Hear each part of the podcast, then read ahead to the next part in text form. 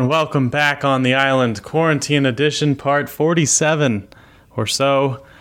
Who really knows anymore?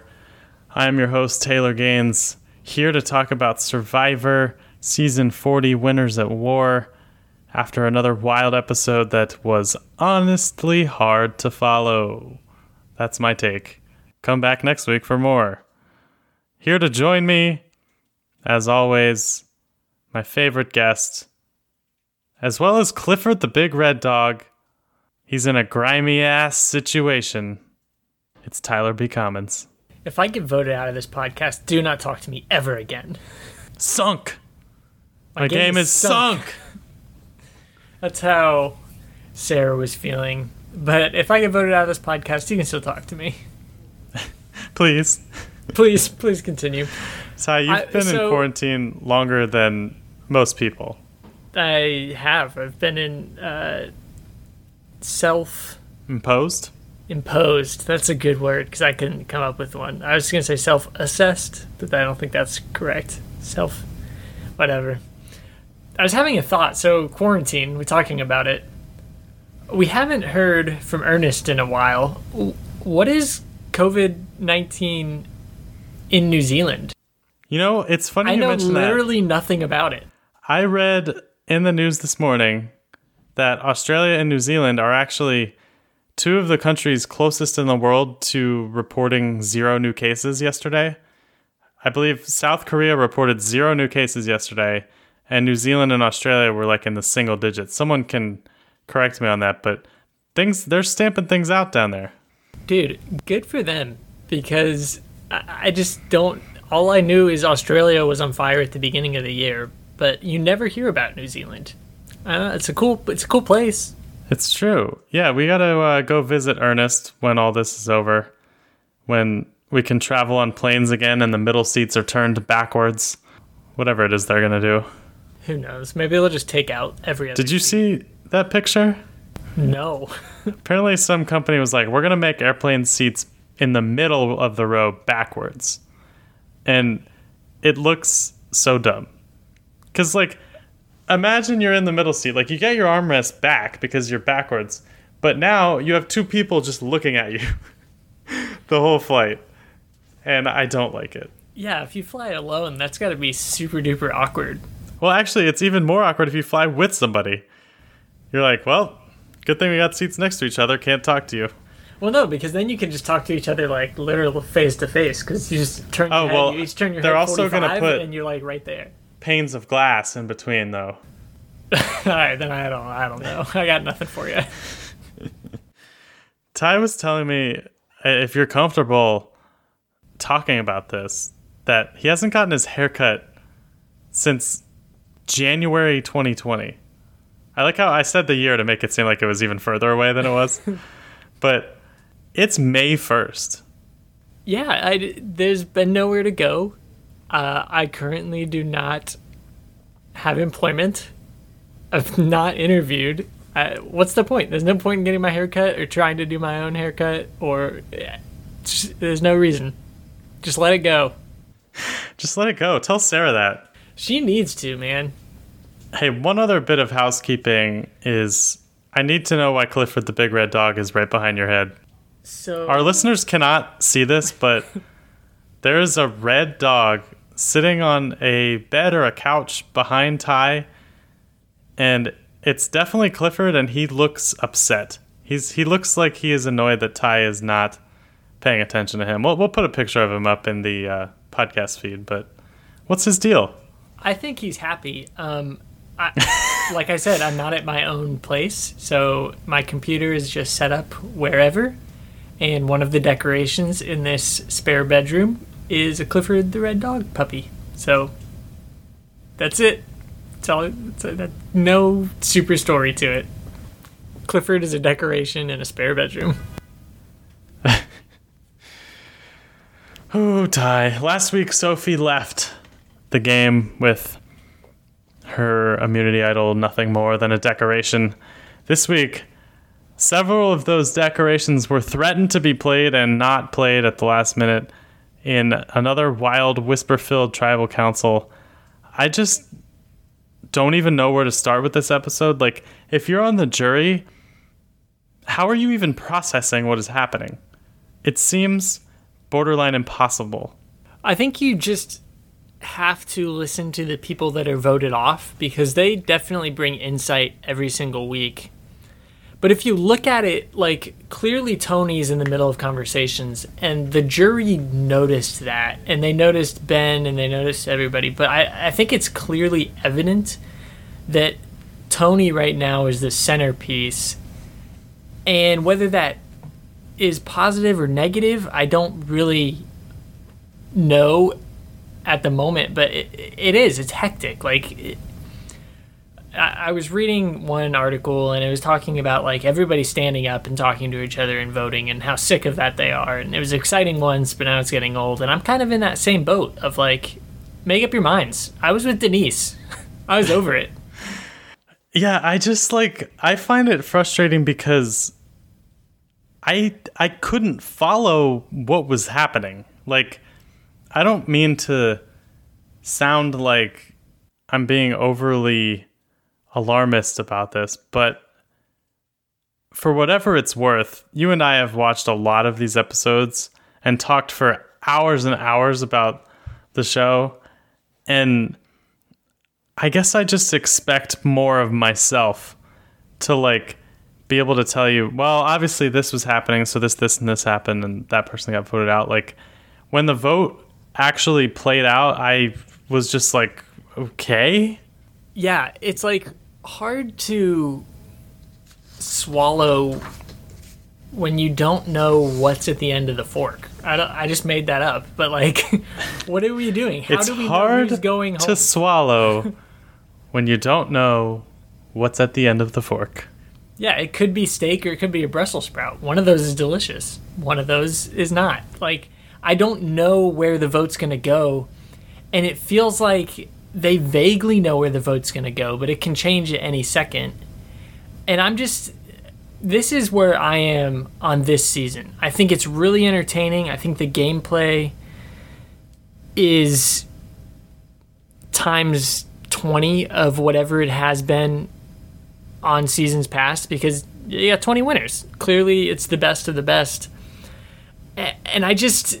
I can't decide whether I think all this paranoia and vote changing is ruining the game in the way, in a way, or just making it better or showing how it's evolved. Like, I, I'm just, I was one hundred percent on board with Denise, where she's like, I'm not changing anymore. I'm done. Can done. we just vote? And, like, that's, that's kind of where I was feeling, because the last few seasons you have people like, you know, Rick Devens and Christian and people that are great and awesome at the game, and everyone's like, oh, well, we can't let him get to the end because he's going to win. And then the people that you care about less make it to the end. And the same thing, like, some of the talk this episode was about Jeremy and saying, look, if we let Jeremy get to the end, he's going to win, so let's get rid of him. And I don't, like, that paranoia and that fear has probably always been there, but it's just showing a lot more. And I can't decide whether it bugs me or whether that's just the next level of the game and I'm really enjoying it, because I am enjoying this season. I, wh- what do you think about that?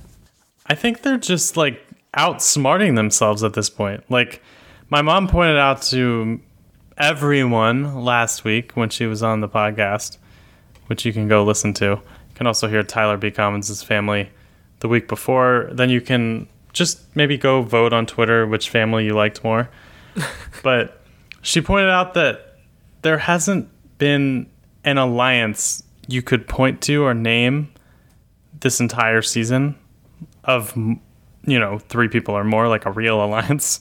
And mm-hmm. I just think they're all trying so hard to be ready to back out and change and make moves, but not make moves. And just, like, play this, like, winners style game that they all knew from the time that they won, that none of them are willing to sit back and play anything that resembles traditional Survivor, which, I mean, is evident by the fact that every person who was a quote-unquote old-school player was voted out before the merge, essentially. I just, like, don't know what these people want. Like, have have you ever played Secret Hitler? Have you played that, Ty? I have played it. So, the, for those who don't know, it's like a social deception game where there's a group of liberals who are the good guys and fascists who are the bad guys.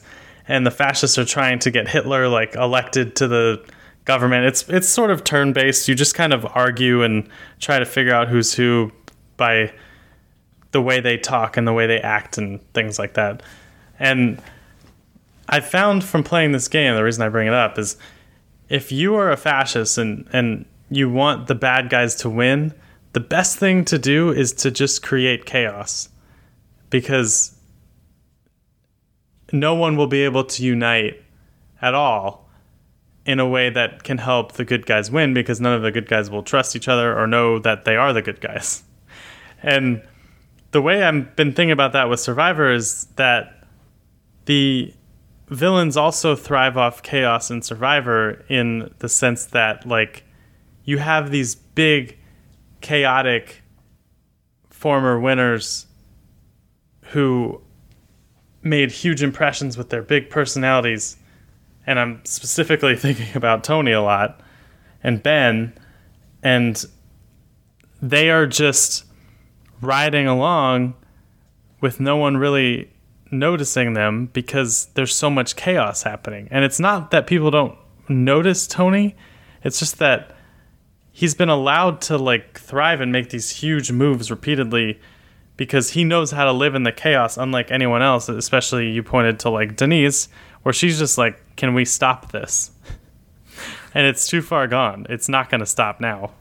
Yeah, and it it's tough because you can't label these people good guys and bad guys. Like, it's a game where, you know, the strategy for half the group is to cause chaos and the strategy for half the group is to fall in line and move forward, because, like you were saying, there's no lines greater than two people. I think you look at Cops R Us of Sarah and Tony, and then outside of that, like, what is another duo? They said maybe they'll bring Ben in there, but I that's questionable for a bunch of different reasons that we can talk about Ben later, I'm sure.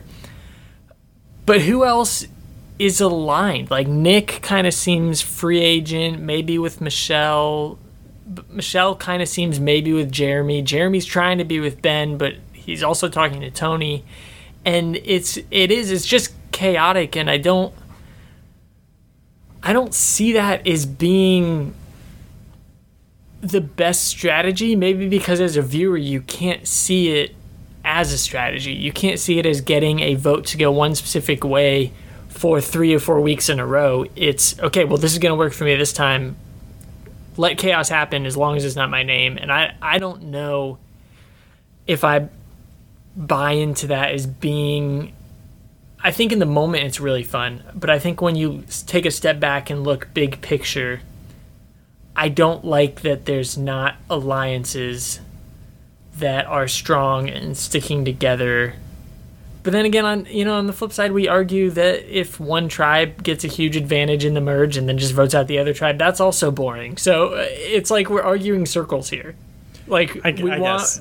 we want what we want, but we also don't want what we want. I think what I ultimately want, though, is to sort of understand the decision making, and I think in our in our best attempt to do that for this episode, it seems that I mean, the, so the vote played out. Michelle, Denise, and Kim all voted for Jeremy. Sarah, Ben, Nick, Tony, Jeremy all voted for Kim. So that leads me to believe that what we saw was kind of as simple as it looked. There were the big quote-unquote threats of Tony, Ben, Sarah, and they pulled in Jeremy and Nick to vote out Kim because Kim kind of abandoned them to work with Denise and Michelle. And what's interesting about Kim's move is, we can talk about the immunity stuff too, but she was trying to get out Tony, and that's what got her in trouble. But Tony had the immunity necklace by the time tribal council came around, so she wound up paying the price for a move she attempted to make that would have wound up not mattering in this episode anyway. Yeah, and it, but that's also because, and I just said a lot of words with no meaning, that's also tough to see where the line really falls, because Kim and Sarah didn't want to vote for each other either. They had a friendship, sort of, so if it's not Tony, it can't be Sarah, which is weird because Kim, like, you want half of that alliance to stick with you, and you don't want the other half. And that just puts you in such a tough situation of trying to manage people that everybody just seems unmanageable. You don't know where you're going to go. It does seem like Nick, Denise, and Michelle are on the outside right now, and those three might go, you know, in the next three votes. But you never know, because then you have the big threats, like you said, maybe needing to get rid of other big threats. Like, you could see Ben going, you could see Jeremy going, and it, it's it's confusing to try and sift through who really wants to be with who, because we see Michelle wants to hitch her wagon to Jeremy also. So you don't, I don't know. It's almost like everybody has something they want to do, and it won't happen. So at the end, it's like, okay, well, Tony made a call. Let's go with it. Yeah, it's just the person who has the necklace has the power, and that's never been quite as true as it has the last couple weeks. Yeah. Just watching how things have played out. The, the fascinating thing that happened at the end, too, was Tony offering to play his idol for Sarah, and Sarah fully just stopping him, which I've never seen anything quite like. Sarah plays with such a level of confidence that it's unbelievable. And Jeremy started to play his fifty-fifty coin that Michelle gifted him, wound up not doing that either. And ultimately, they both were right, because Jeremy survived, Sarah survived, Tony survived. Kim was the one who went home. So it's the second week in a row that there's been a lot of chaos and then a pretty solid group behind it all, all along. Yeah, it, it seems... I, there's no way to, like, dance around it. The edit is creating chaos, it seems like, much more so. Well, I don't know. I'm questioning everything I'm saying, because the edit's creating chaos, but then you have something like Tribal Council, where everybody's getting up and whispering to each other, and Nick's yeah. like, I'm sticking with this, and Nick says one thing to Jeremy, and then he says the exact opposite thing to Michelle in back-to-back scenes. So you don't, you really don't know what's true, what's not true, who's and with who. Jeff doing an ever so rare comedic bit, sort of commentating whatever was happening. Like, well, now Ben is going to whisper to Jeremy, and Jeremy now whispering to Denise. And he was uh, he was having some fun. Yeah, if he ever gives this up, I think he could uh, give the Derby announcers a run for their money. One more thing about Jeff. I was confused, as you can probably tell, by the way this episode shook out. Maybe you guys can uh, tell us with more clarity how you viewed it, but I went to the Survivor YouTube channel, saw a video that said Jeff Probst recaps the latest episode of Survivor, and I thought, you know what? Maybe this will be helpful. Once again, Ty, I was wrong. Just like every time I get tricked into doing a Jeff Probst-related thing. Wasn't helpful. Didn't teach me anything. It was more or less a recap of the episode, just like in the sense that it was a shorter version of the episode. Almost no insight. And that's true. And I, I we, he can't give more insight. We want more insight. But honestly, if he's like, man, Tony's playing a really good game, and I just don't think that Denise has it anymore. Like, she seems like she's on the outs, and Michelle's trying to, like, hitch your wagon to someone that doesn't even care. I don't think if he gives us that info, it's going to be helpful. But yes, here's the other thing. Oftentimes, he's less than helpful when he tells us what's happening. Here's the other thing I've learned about Jeff. He is interested in things I'm not. You know when you watch a movie and you're like, oh, this movie made me think about death and like the temporary nature of human life on Earth, and it was it, it was an interesting thing to think about while I watched it. Or like you and I have talked extensively about Inside Out on our other podcast, Natural Selection, that people can find in Apple Podcasts anywhere and Spotify and things like that. And we talked about how it, what it says about emotions and growing up and who we are, how we are, who we are. I think the themes that Jeff finds interesting in Survivor, from what I learned from that video, are just not things I care about, because he talked for so long about the Edge of Extinction thing and how they wanted to give them an effort challenge to see how much they had in them. And I guess like grit as a storytelling device is just uninteresting to me. But it's a triumph of the human spirit. Aren't you drawn in by that? Yeah, it's it's tough because you got to be excited. Like, everybody came here because they wanted to see Rob. Everyone came because they wanted to see Amber, you know, like Parvati, Tyson, all these people. So you have to continue to get them in there for storytelling's sake. And it, in a way, this is what I love about Jeff. Jeff loves Survivor. Absolutely. So he's going to do whatever he can, and he's going to storytell any way he can to make Survivor as exciting as it can be. Saying, look, these people don't get anything except for ten grains of rice every day, and then we made them walk twenty miles today. Like, that sells it. It's a tough man. It's exciting. It's, you know, yeah, Taylor's like throwing haymakers over here in the video. That's what it is. It's the big punches. It's the thing you want to hear. It's the thing you want to see.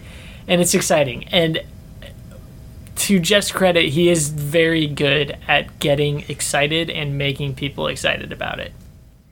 I did enjoy, like, I mean, we've talked about this time and again throughout the season, but I enjoyed the Edge thing. It, like, was fun watching those people do more stuff and push themselves.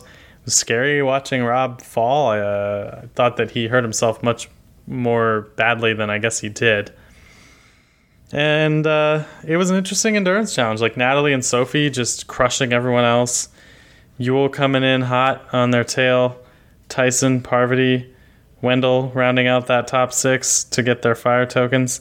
And Rob just never quitting, man. Yeah, I, w- I loved seeing Rob finish the challenge. You know, they've had Sarah on multiple times, and it's awesome when she gets to finish challenges. Like, that's just who Rob is. Rob doesn't have an uncompetitive bone in his body. And you talked about his injury. I don't know. He said he heard a pop. Maybe his elbow's broken and we don't get to hear it and don't get to see it or whatever. But it it's cool to see that he's out there on Edge of Extinction and he's playing the game that he loves and he's still working. And I, I, I like that moment. I like the story, even though it's non-consequential in the game and really non-consequential in my life. I just love seeing that kind of determination from a, a player who I looked forward to when I knew this season of All Winners was going to happen. So hopefully we'll be seeing the end of that pretty soon. We'll get a sense of who's back in the game and round things out. Only a couple more weeks to go. I believe next week is fully a two-hour episode, which mm-hmm. is great. We need more of those, especially in the time of coronavirus. I'm looking forward to that. But before we get to all that, I want to do the back part of our episode a little bit differently today, because there are some things throughout that we haven't talked about yet. We spent a lot of time trying to sort through the ending and the tribal council, but as a way of kind of capturing everything else that happened in this episode, I'd like to just run through this final group of people, with the exception of the person who returns from extinction, obviously, and talk about our thoughts on them all as of right now. And as we go through, we'll call out whether they are in our power rankings and where they might be. How's that sound? I like it. Okay, so real quick before we get to everyone who's left, let's talk a little more about Kim. She tried to make a move to get Tony out, backfired, wound up sending herself home. The notable moment of the episode for her outside of that that we haven't discussed is deciding in the immunity challenge to step down and eat some chocolate eat some peanut butter, eat some cookies, drink some milk, ceding the victory belt to Denise and putting her own neck on the chopping block. What did you think of that decision, and did you ascribe any sense of giving up to her, or did you assume that everyone who stepped down was just taking advantage of the fact that they were about to lose anyway? I think that maybe that is where she was. I think she was uh, feeling maybe at the end of her rope as far as that challenge goes. I don't think that she thought she was in as much trouble as she was, because it, it seemed like she was going to have Michelle, Denise, Jeremy, and Nick all on her side trying to get Tony out, and then when he won, obviously the plan had to change.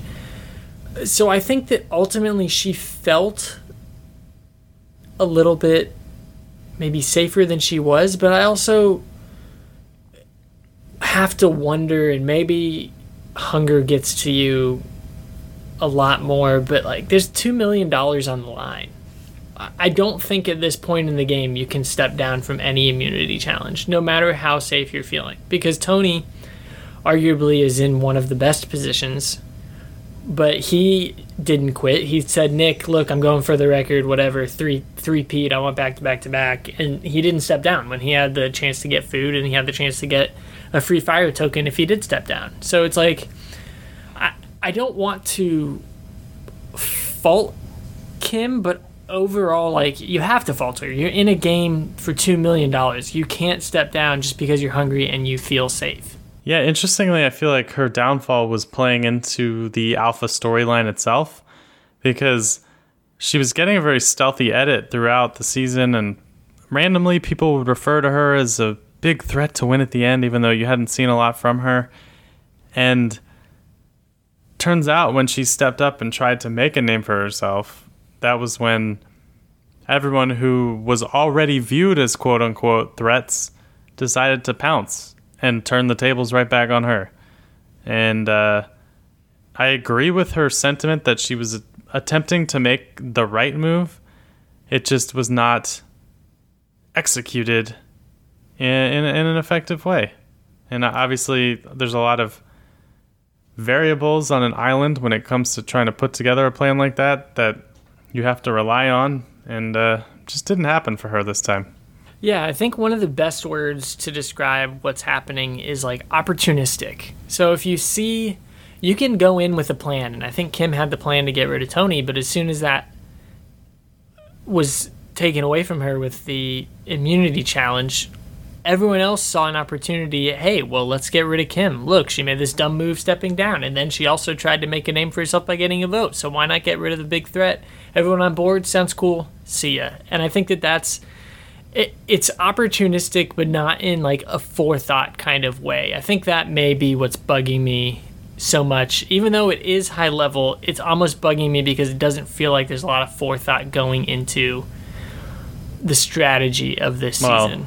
It makes you realize that's probably why all these people win, because they're all so opportunistic that they're never really the one to put their own name out there as the ringleader. They're never really going to have a big, bold alliance that they stick to the whole time. They're just going to kind of glue everything together with silly putty and wait for their chance to strike. I mean, look at what Tony did last week. That was the kind of perfect episode you can only pull off if you have the patience and knowledge and boldness of a winner.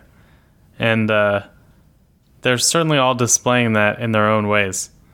I think as a way of jumping into conversation about the seven remaining contestants, I want to talk about Michelle when we talk about the word opportunistic, because the thing that jumps out to me with her is that her main goal seems to just be, I want my vote to be the vote of the majority.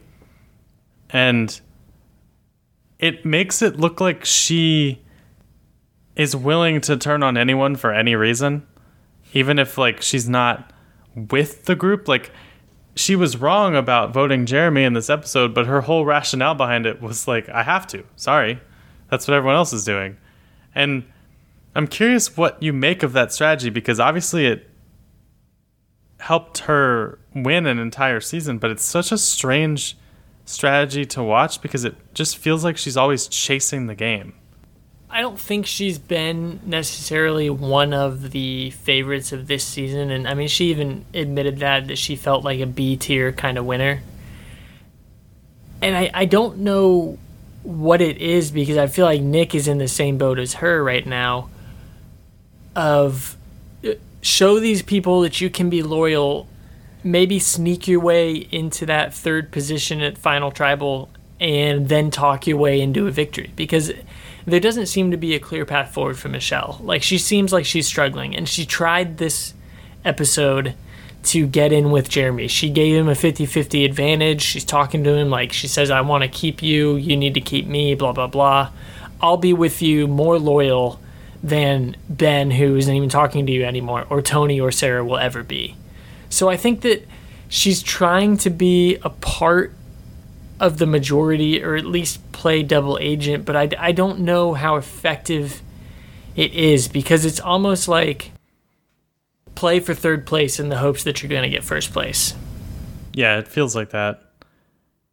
She also gave up immunity to eat some snacks. I, I was confused by the way those challenges usually go, as Jeff says, if you step down now, you can eat to the end of the challenge. But they all stepped down and the challenge immediately ended. So I don't know how they determined how long they got to eat for, but they all seemed to have eaten. Yeah, they all just went over and stuffed their faces until production was like, okay, now you got to stand in a line so we can award the necklace or whatever. Yeah, Nick being the third member of that group. Did Michelle make it into your top three this week? Michelle did not make it into my top three. All right, then let's talk about the other food eater, Nick himself. Winner of a season we covered on this podcast, very likable. He used to name his alliances. Now he's kind of floating between a couple different groups of people. How do you feel about our boy Nick Wilson? I like Nick. I like that he's not going crazy like he was a few weeks ago. I think I was just talking about Michelle kind of playing to reach top three and then maybe talk herself into a winner. I think Nick has a much better chance of doing something like that, because right now the ride or dies seem like Tony, Sarah, and then Ben maybe, Jeremy maybe, but I could also see Nick being a maybe if he can n- navigate his way through the next few days. And I, I don't know, because being on the wrong side of the vote is never good, but it's not like in the he was on the right side way. Of it this week. He he yes. did wind up voting Kim. He did, but it almost seemed. I think he's in a better position because he. I don't know how to say it, but he seems like he's such a non-threat to everyone out there and in everybody's mind that that could be a great argument for I'm a th- I was a threat by not being a threat. Let me win. Well, see, I've, I view him as more of a threat from as a viewer too, which makes him interesting to me. I think he is kind of in the power position that I like a lot on this show, where, like you said, Jeremy and Ben are kind of facing off. Tony and Sarah are these big, loud personalities who are kind of the only pair still around. And everyone wants Nick. Like, no one is targeting Nick. Everyone wants Nick's vote to be with them. And I think he's just been playing in a way where he can step up and make a couple big moves and easily be the favorite to win. I, uh... I, I like his game, and I, I like the way that he plays, where everyone likes him and trusts him, but he's always ready to take action, and I have uh, high hopes for him. I, yeah, I think he's got opportunity. I just want to see if he's able to grab that opportunity when it presents itself. Is he in your top three? He is not in my top three. I have him at number two. Number two? Is that- Hmm. For all the reasons you just said? Yeah, you know, I love that swing vote. It's my favorite place. So there you go. Two more coming from me as we narrow down here. Uh, let's talk about Denise. Denise had probably the biggest move of the season in playing Sandra like a fiddle and taking her out, up until last week where Tony probably now has the biggest move. But surrounding that, Denise hasn't been on the power side of a lot of moves. She hasn't been viewed as a big threat, even though she won immunity this week. She's kind of just skating along. No one's really targeted her lately. I don't know where to feel about her, like how to settle up with the way that she's played. Yeah, I don't I don't know if she's in, in tight with anybody. I mean, you saw Jeremy talking to her in Tribal, like when she said, let's vote. He's like, are you sure? Because you're safe this week, but next week, you know, this guy, this might ruin that, which if the season continues the way I think it's been shown, who knows what's going to happen next week. She could be on the bottom for two and a half days, and then in Tribal it flips again. I, I'm in the same boat with you. I don't know exactly where to place her. If if I had to guess, I would say she's in the lower half of likelihood to win this season. But that's only because it doesn't seem like she has any ride or die person. She doesn't have... I think Kim was probably her closest person, and now Kim is... Yeah. Gone. It's not like she hasn't played well, you know? I I just feel like no one views her as a threat. It's It's kind of a strange position to be in. Yeah, the quiet, subtle games are, well, A, they're less exciting for T V, B, that you just don't see them working out as well anymore. So, do you have her in your top three? I'm guessing no. She's not in my top three. Hmm, so I've done a good job so far. I've picked picked a few. You haven't had any of them. How about Ben? I think, golly, Ben, I like Ben. I think I... would really like Ben as a person. I don't understand Ben's strategy, because I Tony think his strategy came, is I'm just going to be a jerk to everyone and see what happens. Tony came and pleaded with him to change his vote because Tony sees the big picture. Ben refuses to talk to Jeremy, and I, I he's not winning immunities like he won last time. Uh, he did find an immunity idol, which I thought was a really funny part of this episode, him trying to hide it from Tony. I, look, I would do the same thing. If you're with somebody, like, gut reaction is just hide it. Or, honestly, if you look in that notch and you see it, just leave it there and come back in, like, five minutes. Just say you gotta pee or something. I don't know. Um, I, I don't know what his strategy is, but I don't think he's in as much trouble as I think he is, because everybody kind of views him as, well, we can take him. It doesn't seem like his strategy is very good. It doesn't seem like he knows what he's doing. I, I I think he's in... This is this is where I was confused. I don't know what he's doing. I don't know what he's thinking, but I think he's in a safe spot. So he actually does crack my top three at number three. Only yeah, I feel for like, the sake of he's not getting in his own way. I feel like he's willed himself into being a threat. Like... He works with the threats. He tells the threats he's a threat, and enough people believe him that he can keep going. But the jury doesn't seem impressed by him. He's not nice to people. He's bad at deceiving. I I don't know how to feel about him. Like, I, I don't view him as, like, a deserving winner at this point. But...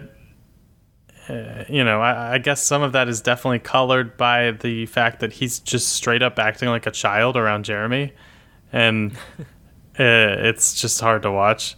But he certainly hasn't seemed to be in a lot of danger, and uh, it's a good place to be when you're as high profile of a winner as him with the way that he won. All right, so a few more people, two of them obviously are paired up, so maybe we'll break them up here. Let's talk about Sarah, who to me is just the ultra confidence player of this season, the the Nick Young award to her for just always be willing to just talk too loud, so tell everybody to sit down, refuse immunity idols at Tribal. She just heat check after heat check, and yet has never been in danger, is in total control of pretty much everything that's happening, and no one seems to mind. Yeah, she was someone, and we talked about this off air before we started, she would have been one of my top choices as possibly a winner. And we're seeing that. She's confident and she's playing well, and she's got Tony, no matter how dysfunctional that alliance seems. And she's not been in trouble. And I, I think that she is playing very well, even when she feels like she gets screwed over. She's not as screwed over as she thinks because her position isn't as bad as she thinks. I think she's playing the game at at such a high level that she's worried she's worried people are coming for her, but she's like incognito on the top. Having Tony be loud and in front is the best thing that she could have happen for her, and I think she needs to stick with that. And I, I think she's playing really, really well. For I mean, for that, I had I had her number two. Yeah, I, I think I agree with you, even though I wound up putting her number four for this week. I, in the long term, feel that Tony's such a huge shield for her that she could make it a really, really long way and have a pretty good argument for winning. But for this specific week, I felt there was only room for one of that pair in my top three because it feels like only one of them's going to survive. And for me, that was Tony. I, I, I put him at number one. Um, this is the second week in a row he's won immunity. He's essentially dictated the vote, controlled the tribal council. I just feel that in the way things have played out in the last couple of weeks, he's become such an outsized threat that it just feels like if he makes it to the end, no one will beat him. Yeah, I agree. Uh, he's also my number one this week. Um, He is just playing right now at a level that is mind-blowing because he's loud and he's out there, but he's not getting votes for him.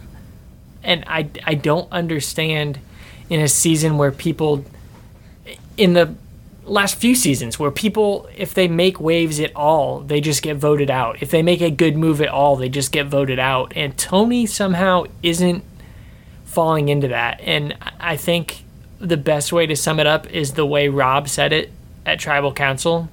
He said, Tony's a boss, dude. And I've got nothing else. Tony's a boss. Yeah, watch out.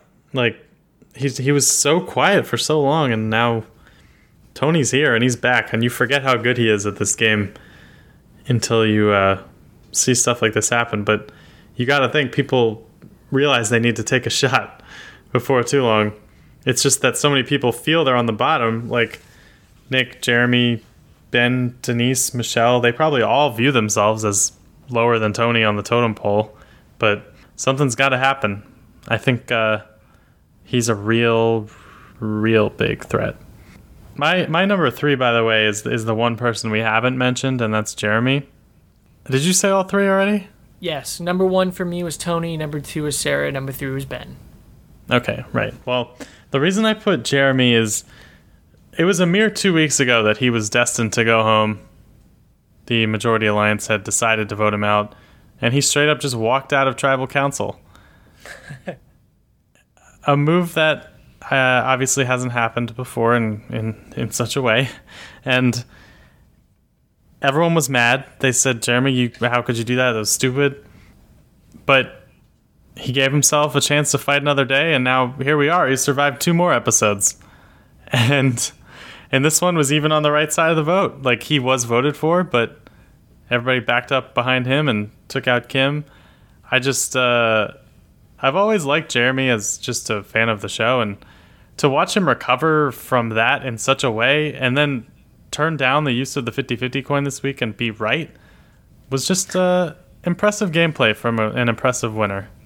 Yeah, I really like Jeremy. I I don't know if the game is, this particular game, not the game of Survivor, is slipping away from him because it feels like Tony and Sarah are relying on Ben a lot more than they are on Jeremy. And I, I don't like that position for him, which is why I had Ben, because Jeremy was probably my number four. But Jeremy, he's a guy that we like, and he seems, we talked about it a few weeks ago, he's just kind of chilling at camp and people come and talk to him and he's willing to talk to people. And then he, even this episode, he eventually got to sit down and have a conversation with Ben. And he's just, he's just overall a good player. And I really like the way that he's playing, but it seems like I could be just buying into the majority edit for this season, but it just seems like he's that four position and there's clearly a top three, even if one of them is kind of wishy-washy. I, and I, I find it, I, I know I can't really explain why narratives take shape on an island like that, but people keep saying Jeremy's going to win. I'm, I'm not sure why. I don't know what he's particularly done in this season that would make him worthy of winning, but the fact that he's viewed that way is is impressive, that he's able to do that and keep surviving. So hats off to him. Backwards hat, boys. Hats off. That is all seven. Two-hour episode next week as we probably narrow it down-ish. We'll, we'll see if someone comes back from Edge. I would expect them to be down to six total for the finale. I think that's sort of the standard of late. Yeah, it, so it, there's probably going to be a play-in challenge, and they're probably going to vote two people out or something along those lines. And I, I'm really looking forward to it. We always love when we get extra time on Survivor. I'm hoping mm. it's not just like a two separate episodes in two hours. That kind of always bugs me, but we'll see. I'm, I'm excited for the extra time we get next week. Yeah, and you'll have some extra time with us over the course of the next two weeks. There's only two episodes left, like two, two full sit-downs and watching Survivors left as the finale heads our way on May thirteenth. But this season, Ty, it's just, it's blown past every expectation from an entertainment standpoint. The strategy might be hard to follow, but you bring twenty winners together and you get something pretty good. Yeah, and I did want to mention this. There was a secret scene or unaired scene, whatever you want to call it, of Sarah and Kim kind of talking. And if you don't think that the game of Survivor is difficult, if you don't think it's tough, not just physically but emotionally as well, that scene showed it really well. It actually came out before this episode, obviously, because Sarah and Kim were talking.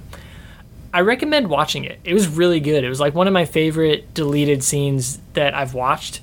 Um, and yeah, this season has been great because it's got people who love the game. Like every single person loves the game. Some people think they're going to love it and they get out there and they get voted off and go home immediately and you just never hear from them again and you don't even care. But these twenty people obviously love the game because they're all millionaires and decided to play again.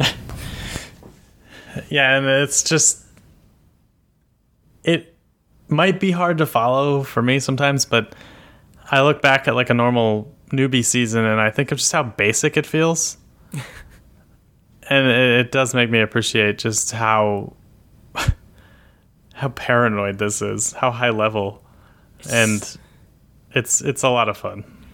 It's so paranoid. It's so crazy. It's almost as paranoid as Clifford and his fears as he stares on from the bed behind you. That's all we got for this week, Ty. I think uh, another another perfect episode from my favorite guest. Wow, he was much closer than I realized when you reached back and touched him. It's like a little depth, per- depth perception illusion going on there. But, um, yeah, any last words?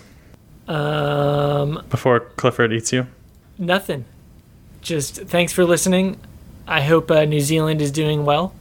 And I look forward to these next two weeks. Yeah, we'll be back to talk all about it here on the island. Until next time, remember, it's hard to swallow when you don't know what's at the end of the fork. Take care, everybody. On the